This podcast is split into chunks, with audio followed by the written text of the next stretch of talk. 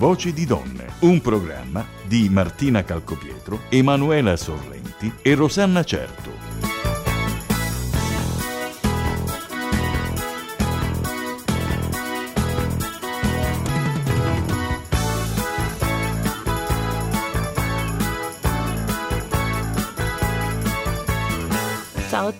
Eccoci pronti per una nuova puntata della rubrica Voci di donne, condotta da Martina Calcopietro, Rosanna Certo ed Emanuela Sorrenti, rispettivamente assistente sociale, avvocato e psicologa dello sportello del centro eh, antiviolenza Angela Morabito. Ricordiamo tutte le ascoltatrici che vogliono rivolgersi ad un centro antiviolenza, anche solo per chiedere informazioni o per prendere un appuntamento, che è operativo il numero verde di reperibilità attivo 24 ore su 24 ed è 897 42 90. I servizi offerti dallo sportello del centro antiviolenza sono servizi totalmente gratuiti, compreso il supporto sociale, legale e psicologico. Ci teniamo a ricordare tu, a tutte le ascoltatrici che le operatrici dello sportello lavorano garantendo l'assoluto anonimato della donna che decide di chiedere un supporto o anche solo un'informazione. La tematica che andremo a trattare oggi è quella della violenza assistita e lo faremo con l'aiuto di Luigia Barone, avvocato specializzato in diritto di famiglia e psicologia giuridica giudice onorario presso il Tribunale per i minorenni di Catanzaro, consulente esperta e formatrice Centro Antiviolenza e Casa Rifugio Angela Morabito, mediatrice familiare, consulenza esperta in dire sul tema della violenza di genere. È stata inoltre responsabile del Centro Antiviolenza del Comune di Roma e del Centro per Donne in Difficoltà della provincia di Roma. Luigia, senza rubare altro tempo al tuo prezioso contributo, ci puoi spiegare bene che cos'è la violenza assistita? Intanto buonasera a tutte e a tutti gli ascoltatori. Buonasera allora, intanto per violenza assistita noi dobbiamo pensare a tutti quei bambini, a quelle bambine e a quegli adolescenti che vivono una situazione di violenza all'interno delle mura domestiche, ma questa ehm, violenza viene da loro eh, vissuta indirettamente. Che cosa intendiamo dire? Stiamo parlando di bambini che assistono alla violenza che un genitore esercita sull'altro. Nella maggior parte dei casi il genitore che esercita violenza è il padre. Questo ce lo dicono i dati e le ricerche internazionali e nazionali che da tantissimo tempo registrano il fenomeno. Eh, I bambini viol- vittime di violenza assistita dunque quotidianamente assistono a quelle che sono le violenze fisiche ma anche morali, psicologiche, economiche che le madri subiscono dai padri.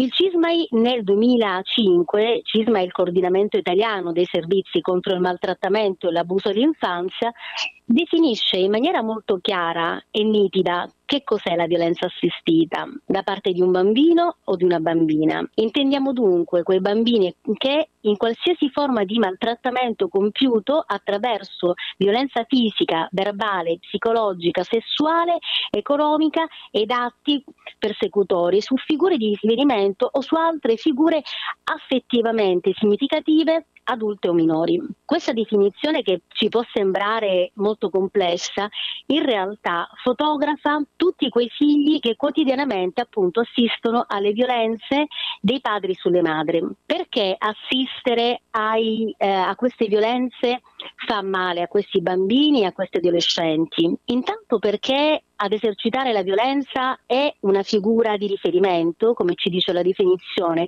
qualcuno che dovrebbe eh, far sentire protetto, al sicuro il proprio figlio e che invece agendo violenza sulla madre innesca un meccanismo di grandissima paura sul bambino. Dall'altra parte il meccanismo di paura viene accentuato dal fatto che questa violenza viene esercitata proprio all'interno delle mura domestiche, ovvero all'interno di quel luogo che dovrebbe essere il luogo privilegiato della protezione. Per violenza assistita noi intendiamo dunque l'esperire sia direttamente che indirettamente la violenza. Facciamo degli esempi. Il bambino direttamente è testimone di violenza quando questa violenza rientra proprio nel campo della percezione del bambino, ovvero quando il bambino direttamente assiste alle botte, alle denigrazioni, alle umiliazioni che la madre subisce. Vi è poi una forma indiretta di violenza assistita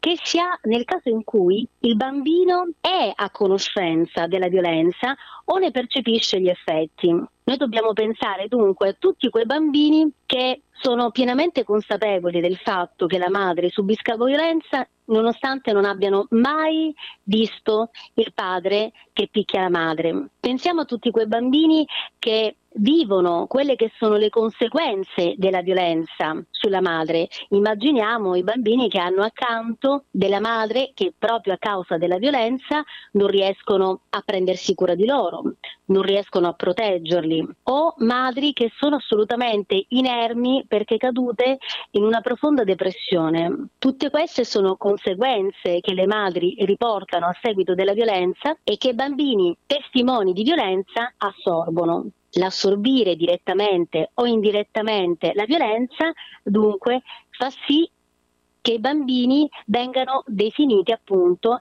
anche essi vittime di violenza, proprio perché testimoni diretti o indiretti della violenza vissuta dalla madre. Se noi dovessimo fotografare questi bambini dovremmo pensare a dei bambini estremamente silenziosi, bambini che si muovono quasi in punta di piedi all'interno della casa proprio per evitare che si possano innescare nuove situazioni di violenza. Sono bambini a volte dimenticati, oppure sono al contrario bambini estremamente agitati che con la loro agitazione cercano di spostare l'attenzione del maltrattante dalla madre su di loro, proprio per evitare che ci siano le solite situazioni che innescano la violenza. Questi bambini per tantissimo tempo sono stati definiti vittime invisibili oltre che silenti della violenza. Per fortuna da molti anni in realtà ci si occupa della violenza assistita e ci si occupa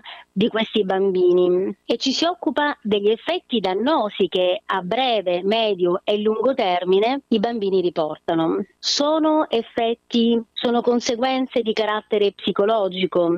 Immaginiamo bambini che sono costantemente invasi da uno stato di ansia, un'ansia che può diventare anche panico. Sono bambini che possono riportare conseguenze importanti sotto il profilo cognitivo, sotto il profilo comportamentale, sotto il profilo emotivo, relazionale e sociale. Pensiamo ad esempio a bambini che fanno fatica ad interfacciarsi con il gruppo dei pari, dunque bambini che fanno fatica a stare con gli altri bambini perché si nascondono o perché al contrario sono estremamente aggressivi. Sono numerosi gli studi e i dati che raccontano dunque come la violenza assistita faccia male. Quello che io ci tengo a dire è che anche all'interno dei centri antiviolenza e delle case rifugio i bambini vittime dirette o indirette di violenza sono protagonisti del progetto che le donne portano avanti all'interno di questo servizio. Sicuramente il modo migliore per prendersi cura di questi bambini è aumentare l'autostima delle madri far sì che le madri inizino a proteggersi e far sì che le madri inizino a prendersi cura di loro stesse. Tengo a sottolineare questo perché molto spesso nell'immaginario si pensano i centri antiviolenza come strumento di aiuto solo delle, delle donne. Questo è vero, ma è vero nella misura in cui le donne sono anche madri e di conseguenza i bambini verranno aiutati all'interno di questi servizi al pari delle madri. Luigia, ci fermiamo un attimo, facciamo un attimo di pausa e poi riprendiamo. You must understand, though the touch of your hand makes my pulse react. That it's only the thrill, boy meeting girl. Opposites attract, it's physical. Only logical. You must try to ignore that it means more than that.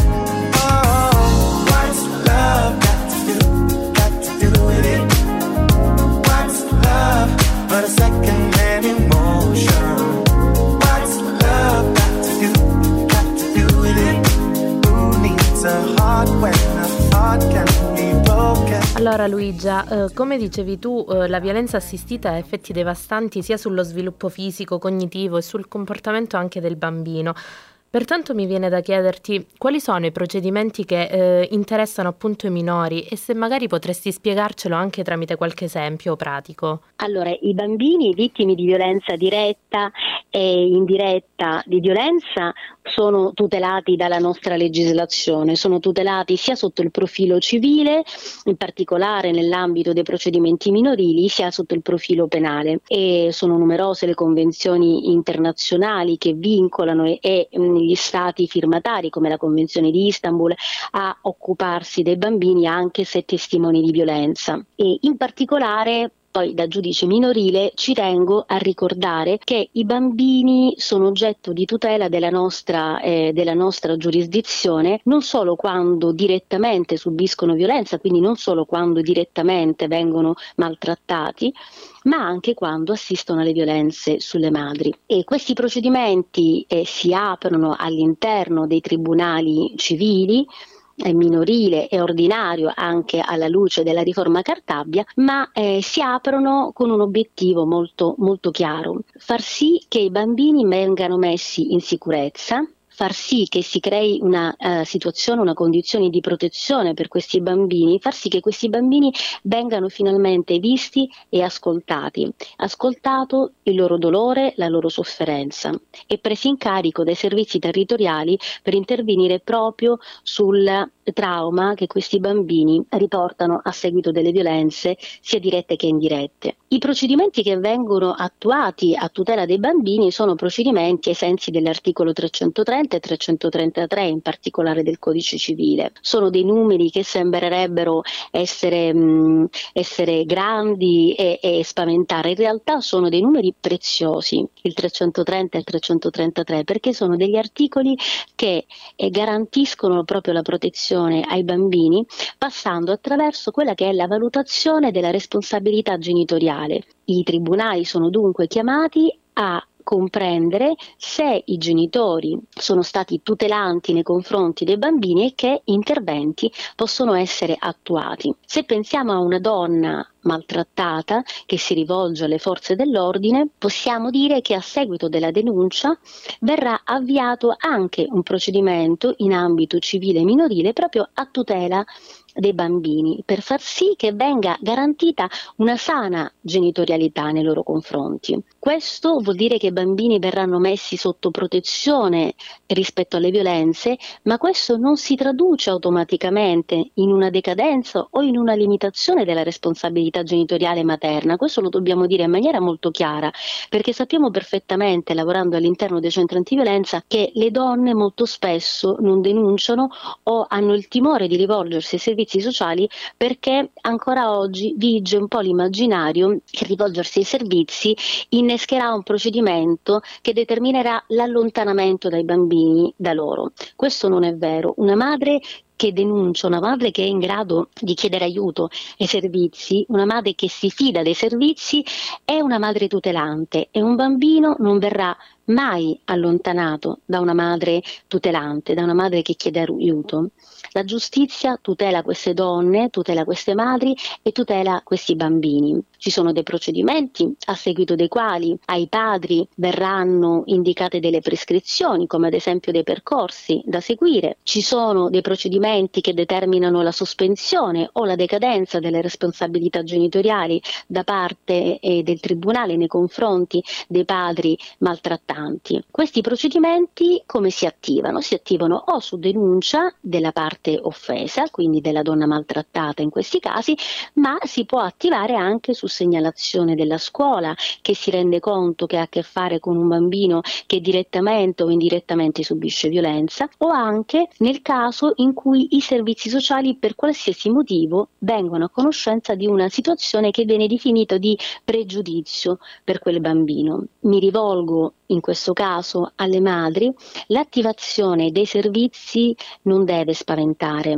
L'attivazione dei servizi può e deve rappresentare un'opportunità per loro stesse e per, loro, per i loro figli per iniziare un percorso che allontani se stessa e bambini da una condizione di violenza, una condizione che per tanto tempo probabilmente è sembrata ed è stata vissuta come qualcosa di inevitabile, quasi come un destino. Ma la violenza non è un destino e abbiamo soprattutto noi madri anche la responsabilità di trasferire ai nostri figli questa consapevolezza che la violenza non è un destino. Questo per far sì che le nostre figlie non eh, diventino un domani nuove donne vittime di violenza perché hanno introiettato un modello di donna per la quale è normale subire violenza e garantire ai nostri figli maschi di non diventare degli uomini maltrattanti perché hanno introiettato un modello comportamentale in base al quale agire violenza su una donna è qualcosa di normale e tutto sommato non è neanche qualcosa di grave. Dunque attivare i servizi e collaborare con l'attività giudiziaria vuol dire creare delle prospettive nuove eh, per i propri figli. Molto spesso le donne si rivolgono ai centri antiviolenza proprio laddove e là quando si rendono conto che i eh, loro figli iniziano a riportare delle conseguenze molto importanti e vi dico questo proprio alla luce delle esperienze di tutte le donne, di tutti i bambini e le bambine e gli adolescenti che ho incontrato in tribunale. Devo dire che in tante situazioni sono stati proprio i bambini a chiamare le forze dell'ordine o a chiedere aiuto anche ai vicini di casa perché si rendevano conto che la madre era in serio pericolo di vita. Ecco, quello che noi dobbiamo evitare è che i bambini si trovino nella condizione di doversi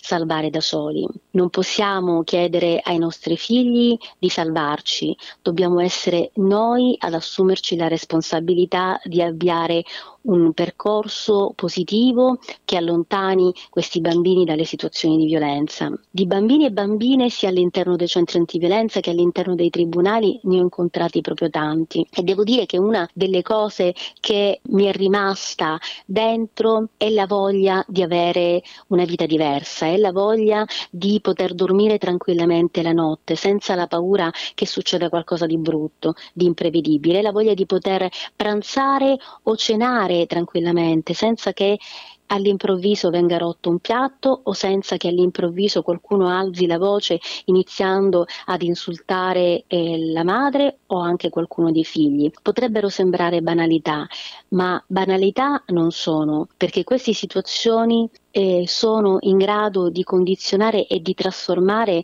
in maniera indelebile la vita e il futuro di un bambino e di una bambina, che chiede invece soltanto di essere protetto, rassicurato e di poter crescere in un clima sereno, perché è un diritto dei bambini non essere testimoni quotidiani della violenza che eh, i padri potrebbero agire su di loro e sulle loro madri. Eh, Luigia, noi ti ringraziamo per il tuo prezioso intervento e speriamo di averti ancora una volta ospite della nostra rubrica. Grazie, io ti... rimango a vostra disposizione e mi unisco al messaggio di Martina eh, rispetto all'invito di contattare anche in forma anonima per qualsiasi motivo i centri antiviolenza e le case rifugio che sono presenti sul territorio. Esatto, ribadiamo che ancora una volta il numero verde di mh, reperibilità del centro antiviolenza Vicenza Angela Morabito dello sportello di Polistena è attivo H24 ed è 897 42 90. Inoltre ricordiamo il numero verde nazionale che è il 1522. Detto questo ti saluto e ti ringrazio ancora una volta e un caro saluto anche da Martina Calcopietro, da Rosanna Certo ed Emanuela Sorrenti. Grazie, arrivederci a tutti e a tutte. Avete ascoltato Voci di donne, un programma di Martina Calcopietro, Emanuela Sorrenti e Rosanna Certo.